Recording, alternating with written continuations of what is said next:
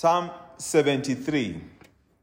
It reads Surely God is good to Israel, to those who are pure in heart. But as for me, my feet had almost slipped. I had nearly lost my footing, for I envied the arrogant when I saw the prosperity of the wicked. They have no struggles. Their bodies are healthy and strong. They are free from common human burdens. They are not plagued by human ills. Therefore, pride is their necklace. They clothe themselves with violence. From their callous hearts come iniquity. Their evil imaginations have no limits. They scoff and speak with malice, with arrogance, they threaten oppression.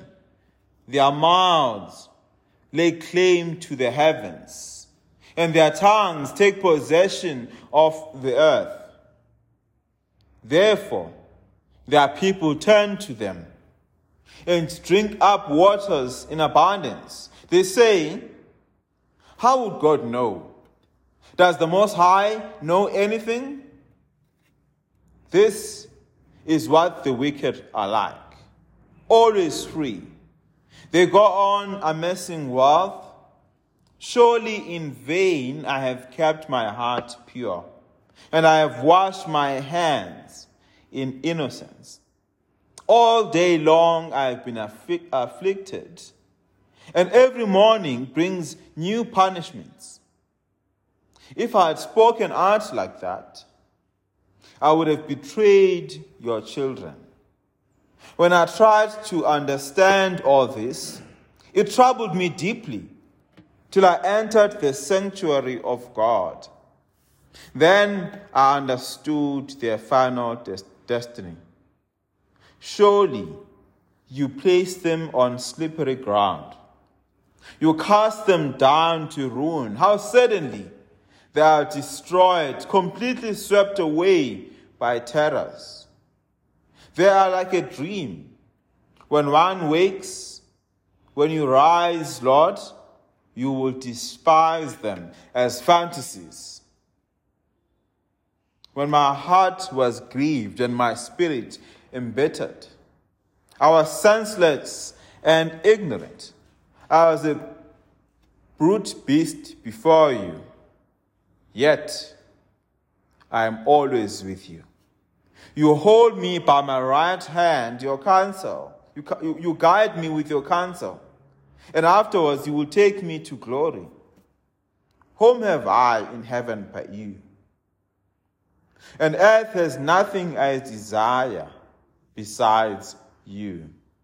My flesh and my heart may fail, but God is the strength of my heart and my portion forever. Those who are far from you will perish. You destroy all who are unfaithful to you. But as for me, it is good to be near God. I have made the sovereign Lord my refuge. I will tell all I will tell of all your deeds. It is uh, not easy to be a South African at the moment, so um, it's not easy at all. Sto- uh, stage six load shedding aside, it seems like doing something wrong is not followed by meaningful uh, consequences. There is a, there's a sense of embarrassment, especially with those who lead us, that they have been caught. And certain cases do result in some imprisonment but if you have money and influence, the imprisonment does not stick. Instead of locking you up and throwing away the key, it appears as though they lock you up and they give you the key. You can, come out when you please in some way. So it's very discouraging. The corruption, the hopelessness, the unemployment extremely discouraging. And I'm sure as you visited friends and family, and you saw those who have perhaps have less than you, you are reminded of this reality. This discouragement is not restricted to, you, uh, to people who are just South Africans. Discouragement is, also comes to us as believers as well. We are constantly discouraged in our faith. The enthusiasm to carry on despite difficulties, it wanes through time. Continuing to trust in God despite not getting what you need becomes a bit harder as you begin the year. Perhaps some of you are beginning with a sense of discouragement. How is this year going to be better than the year that passed? It becomes all the more difficult to trust in God when it seems like those who are not trusting in Him seem to be doing better than you are, seem to be healthier, seem to have it together. Their families perhaps uh, are doing well. They're doing better in their workplace. But you who has chosen this path of faith are struggling. And in that you're tempted to, to, to, forsake God. You're tempted to walk away, to say, Is it all worth it? When you see the good life or the, of the ungodly. You're tempted to ask God, is it really worth it, or Lord? As we look into uh, setting a foundation for the rest of the year, um, uh, the, first, the, the first few sermons have been, we are going to look at this emotion together, especially as it is shown in Psalm 73. You're not the first one to feel like that. Believers have felt like that for a long time. They may have been in different contexts, but they have felt discouraged. They have looked around them and seen people, they have seen injustice, they have seen people who are not trusting in God, seeming to be doing better than them. And that has caused them to stumble in their faith so we're going to talk about that emotion together. The first, we're going to look at four things. The first thing that you're going to see is the good life of the ungodly around us. The good life of the ungodly around us. Verses 1 to 12. The psalmist starts Surely God is good to Israel, to those who are pure in heart. But as for me, my feet had almost slipped. I had nearly lost my footing, for I envied the arrogant when I saw the prosperity of the wicked. What does he see about them? Verse 4 they have no struggles. Their bodies are healthy and strong. They are free from the burden common to man. They are not plagued by human ills. So this the writer of this psalm we are told is Asaph right at the beginning there. Um, and he writes and he says he starts on a, on a foundation that he starts on what he believes in by claiming that yes i know god is good to israel to those who are of pure heart so therefore he starts by saying that I know that God is good. I know that keeping his law means God is going to bless you. He's read Deuteronomy, especially the end in chapter 36. He's read the, uh, the, the, the Ten Commandments in Exodus. He knows that if he is faithful to God, God is going to bless him. But he says, But me, I'm struggling in verse 2. He is not he has not fallen away yet. He's honest. He's saying, My feet had almost slipped. We'll see later on that he say, I stumbled. I struggled. I, I, I, in my confidence in God, I was not walking straight. I was really struggling. What is causing him to struggle?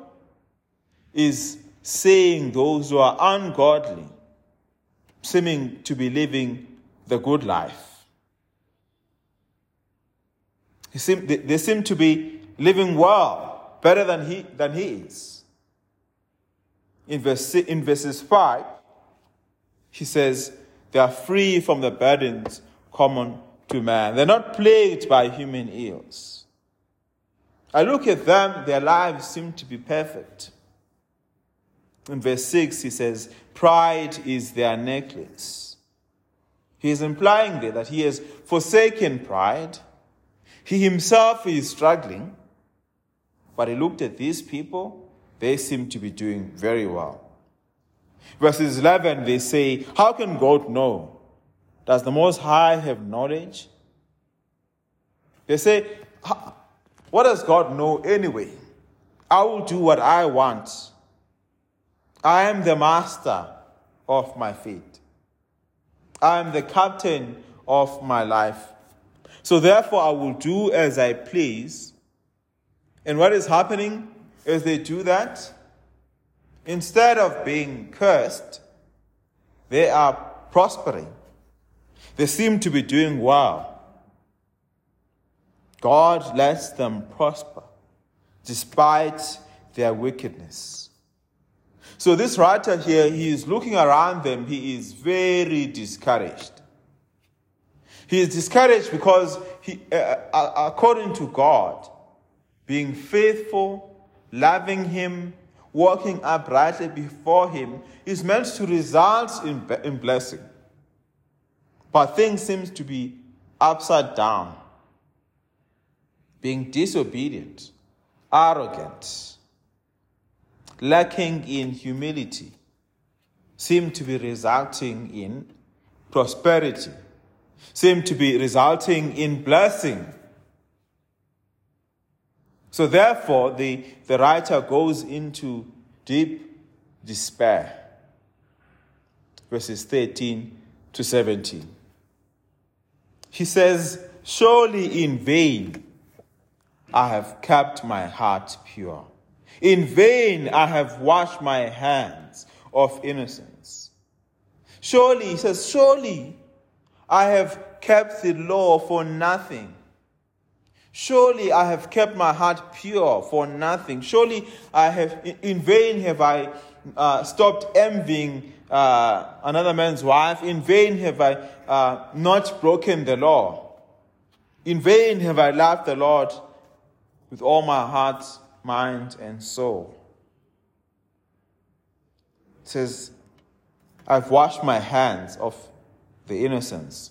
In other words, I have no, there's no blood of the innocents in my hands. I have sought to be compassionate and loving. But what he says is in verses 14 and 15. In verse 14, he says, first of all, all day long he is plagued by this.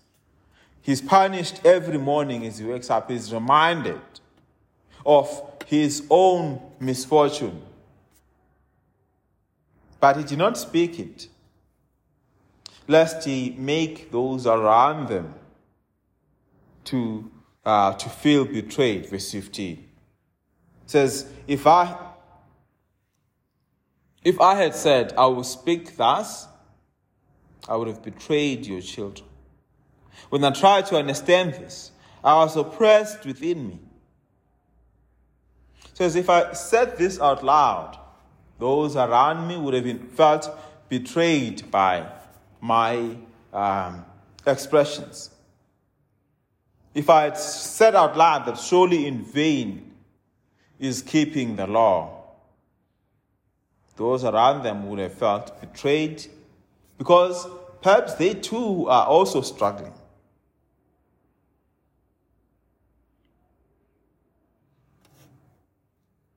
But something changes for Asaph. Something changes.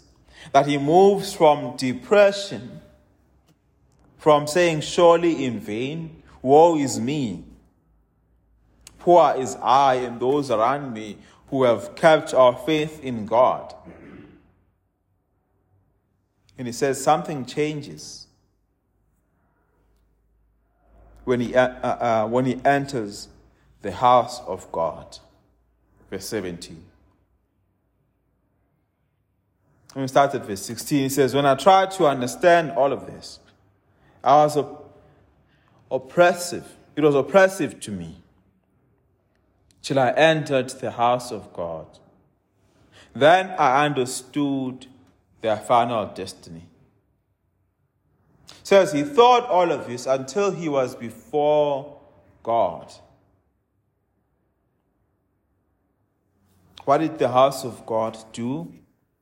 for Asaph as he was there before God in prayer and worship in the sanctuary. He understood that God was at the center of all things. And he gained a fresh appreciation of both God and eternity by hearing the word of God. In the sanctuary, he understood that there was truth that went beyond what he saw and experienced every day. But there was truth beyond the prosperity, the laughing of the wicked, the scoffing, and them saying, Where is God? Does he know anything? In the house of the Lord,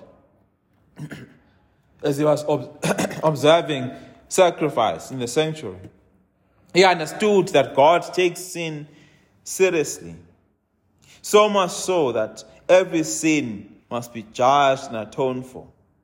Even if it is done so by an innocent victim who has to stand in the place of those who are guilty. Something changes as he enters the house of God. He develops understanding. He develops understanding that those who are wicked now may seem to be prospering before, our, before his eyes, their destiny will not be safe. So, in verses 18, he expounds on this that those who are the, the wicked are not safe at all, even though they may seem to be enjoying their lives but they are not safe at all. Verse 18. He says, Surely you place them on slippery ground. You cast them down to ruin. How suddenly they are destroyed, completely swept away by terrors. As a dream, when one awakes, so when you rise, O Lord, you will despise them as fantasies. When my heart was grieved and my spirit embittered, I was senseless and ignorant. I was a brute beast before you. So, as he entered the house of God, he developed understanding about the destiny of those who, are, who have committed themselves to doing evil now. He developed an understanding that God has placed them on slippery ground. They will be cast down to ruin. Their lives are like a uh, are like sleep. They will wake up to true reality, and they will meet their Maker.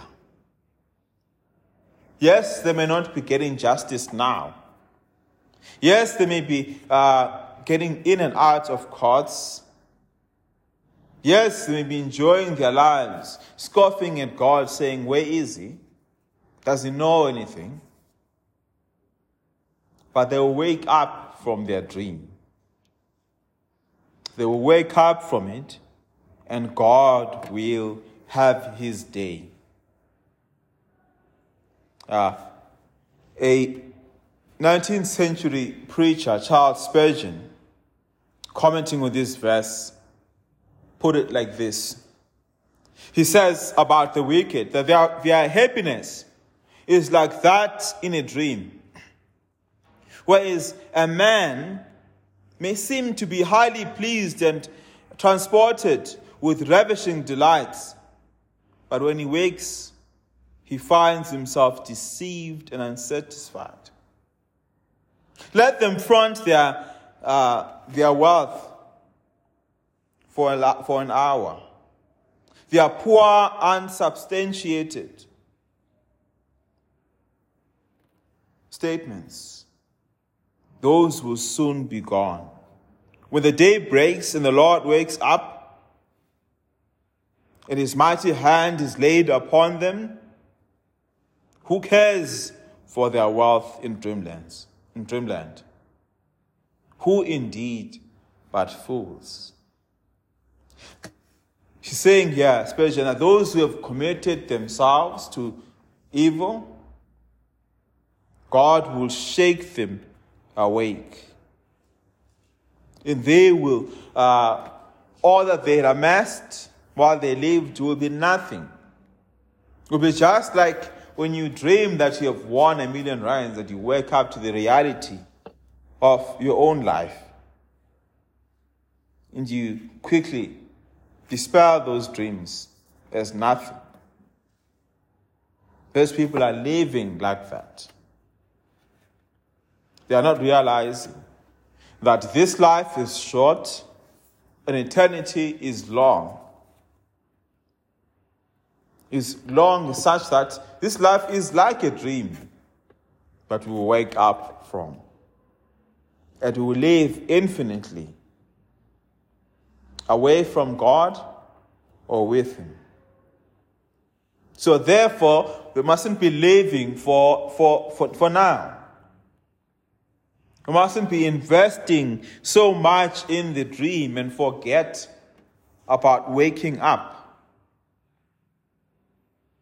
And those who are in Christ mustn't be so attached to what is happening in the dream that they get very discouraged and forget what they have in Him.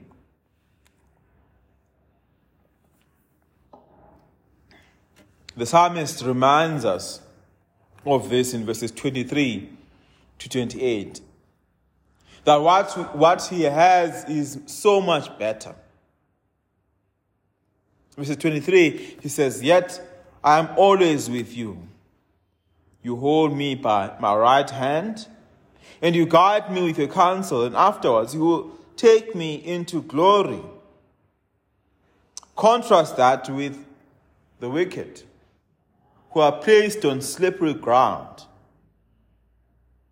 But he will be taken into glory. Verses 25 Whom have I in heaven but you? On earth, and earth has nothing I desire besides you. My flesh and my heart may fail, but God is the strength of my heart and my portion forever. Who does the wicked have? They have their friends who are gathering around them, listening to, to, uh, to them scoffing at God. That's all they have. But the psalmist says, I have you, Lord. Who have I in heaven but you? I may not be the healthiest person now. My flesh and my heart may fail now. But I have something better than my flesh, better than my heart. And that is in you. What I have in you is with infinitely more than even my body. Verse 27, he reminds us again that those who are far from you will perish. You will destroy them, those who are unfaithful to you. But those who are near you find refuge. Those who are far from you get accursed. Those who are near God are blessed. Those who are far from you are, like those walking in the desert, being scorched by the sun. But those who are near you are like those who are under a good palm tree next to a stream of water. They can drink and sit under the shade. This is a direct contrast to the wicked. They do not have the Lord on their side. They do everything. Everything that they have is in this world. They are far from God. They trust their own strength. He saw this, the psalmist, and saw that he was in the wrong that he wasn't thinking correctly. He was like a, a brute beast, he says about himself. He was like an animal who, who, who, who is not thinking. But after he calmed and collected himself, after he went into the house of the Lord, he realized that what he has is with a lot. And who he has is worth a lot. This is a reminder to us as we enter the year that when we, uh, when we doubt the goodness of God, when we doubt uh, his, uh, his love towards us, that is the moment where we should run to Him. Remember, Jesus said uh, to the uh, Uh, to the Israelites, destroy this temple and I will build it up in three days. Talking about himself as the one whom we're supposed to come to to have this realization. The psalmist is showing us here that when you are, when you are sick, that is when you need medicine the most. When you are doubting, when you are discouraged, that is when you need to cling to Christ the most. That is when you should be pursuing comfort in Him. When you are finding it hard to pray, that is when you should be on your knees. Perhaps starting with saying, I'm finding it hard to pray. When you're finding it hard to trust, to believe, that is when you should be striving to cling on to Christ and all He has in you. Let me end for us with uh, Colossians 3, verses 1 to 3. It reads for us Since then, you have been raised with Christ. Set your hearts on things above where Christ is seated at the right hand of God. Set your minds on things above, not on earthly things, for you died and your life is now hidden with God. Paul here is saying that you, believer who has put your faith in him, you have been raised with Christ. So therefore, set your heart, your minds on Him and not on earthly things. Let us pray together and ask God for, for help. Heavenly Father, this is easier said than done. I pray that you would help us, Lord, to realize what we have in you and to indeed set our hearts on you through Christ. That you would help us to, uh, to free our hearts and minds from the worries of this world. That you would remove from us the heart that envies what others have. But you would give us a heart that looks at what we have and really and calls others to see and to savor the treasure that we have in you. I pray this in Jesus' name. Amen. Please stand. We're going to sing um, our last song together.